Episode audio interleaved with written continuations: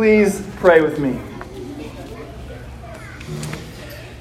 Dear Father in heaven, as we prayed at the beginning of the service and as we pray each week, we ask you to join us here this morning, and we trust that you have kept your promise and are here. May my words be your words and all of our thoughts your thoughts. We ask all of this in Jesus' name. Amen. Well, I sort of like this. Nothing around. Just need a spotlight and some, maybe some smoke. Uh, as the text for this morning's uh, brief post Christmas pageant sermon, I've chosen what I think is an appropriate reading. It comes from perhaps the second most famous Christmas story How the Grinch Stole Christmas.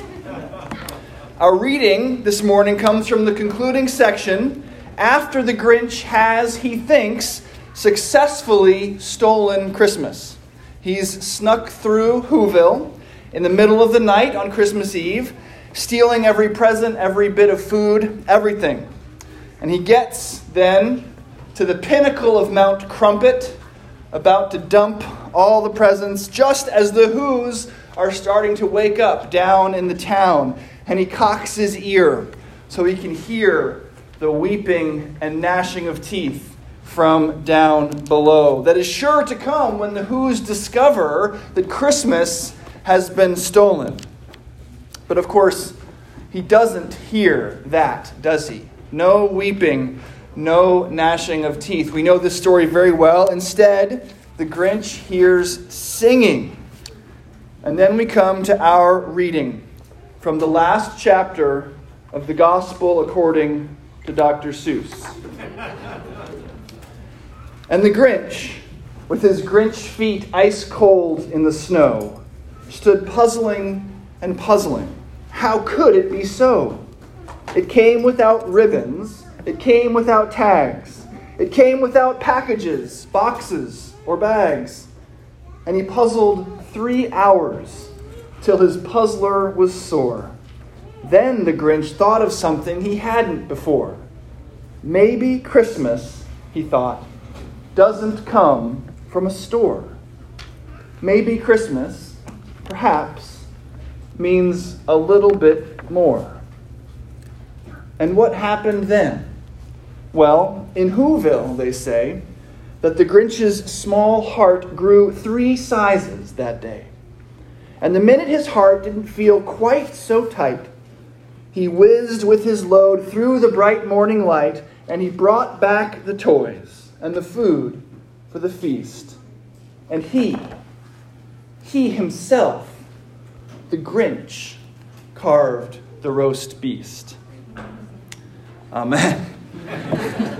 and there we have, laid out as clear as day, the world's vision of what the good news might be. Certainly, the world's conception of what religion is for. Religion, at its best, grows a person's shrunken heart and encourages them to do the good things that they weren't doing before. And people who like Jesus can pretty easily slip him into this equation, can't they? The Grinch is the sinner, the person who does bad things. The Who's are the saints, the people who do good things. And the spirit of Christmas here is the change agent. And for people who like Jesus, this is where they put him. This is where Jesus goes. He's sort of like the spirit of Christmas, causing shrunken hearts to grow.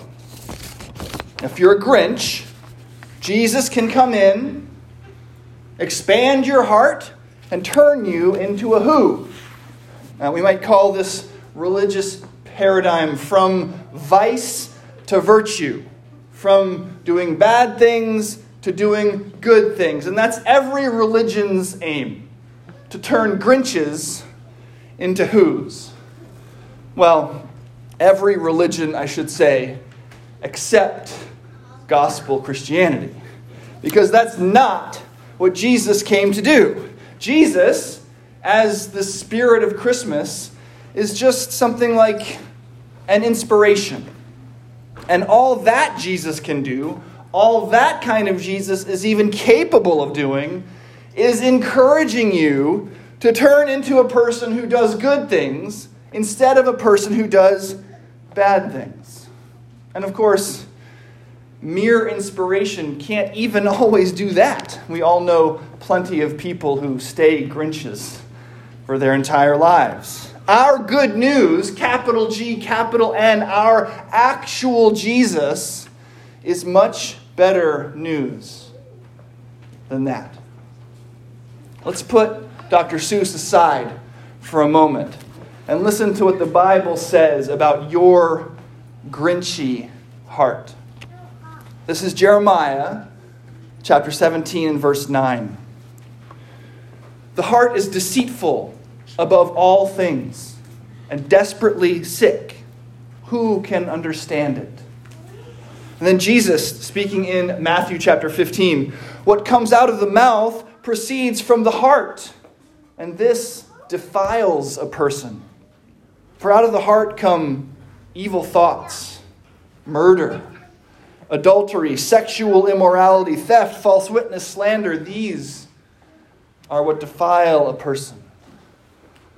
What is the Bible saying about your heart? Is it saying that it's two sizes too small? No. That it's dead, made of stone, beyond healing. Now, here's the Bible again giving you the good news about your dead, stony heart.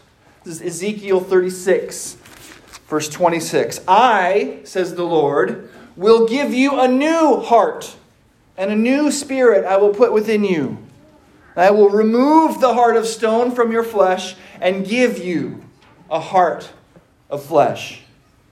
This is the good news that the angels proclaimed to the shepherds that night. Not that if they followed that star, they'd meet a baby who would grow their hearts three sizes. Not that they could move possibly from vice to virtue. They were promised resurrection, a new heart, a new life, a Savior. Now, as the kids sang, when the angel of the Lord appeared to the shepherds, he said to them, Do not be afraid, I bring you good news of great joy that will be for all people. Joy that will be for all people. Today in the. Okay, I'm done. Today in the town of David, a Savior has been born to you. He is Christ the Lord. Now, 50 years later, after Christ the Lord accomplished his mission here on earth, the man who would become St. Paul wrote about what that good news is. I have been crucified with Christ, he said. It is no longer I who live, but Christ who lives in me. And the life I now live in the flesh, I live by faith in the Son of God who loved me and gave himself for me. That's from Paul's letter to the Galatians. You can hear the profundity of his language, right? I have been crucified with Christ. It is no longer I who live, but Christ who lives in me. I was dead, says St. Paul. I have been made alive. This is what Jesus came to accomplish. The Christian paradigm is not vice to virtue or Grinch to who, but death to life. This is the language of the Bible, language that even as brilliant a writer as Dr. Seuss is, he just cannot match. You were dead in the trespasses and sins in which you once walked, Paul wrote to the Ephesians following the course of this world, following the prince of the power of the air, and were by nature children of wrath, like the rest of mankind. But God, being rich in mercy, because of the great love with which He loved us, even when we were dead in our trespasses, made us alive together with Christ. By grace, you have been saved. You hear how he changes it from we to you right there at the end? He wants to make sure that none of his hearers think he's speaking in generalities. He's preaching to them, just like I am preaching to you. You were dead in trespasses and sins, but God, being rich in mercy because of the great love with which he loved you, even when you were dead in your trespasses, made you alive together with Christ. By grace, you have been saved. This is what Jesus accomplished for you. This is what our Christmas story is about. Not an enlarged heart, but a new life. Jesus died so that you might be born anew. Now, on that cross, the work was completed. At Christmas, that finished work is begun. Thanks be to God. Amen.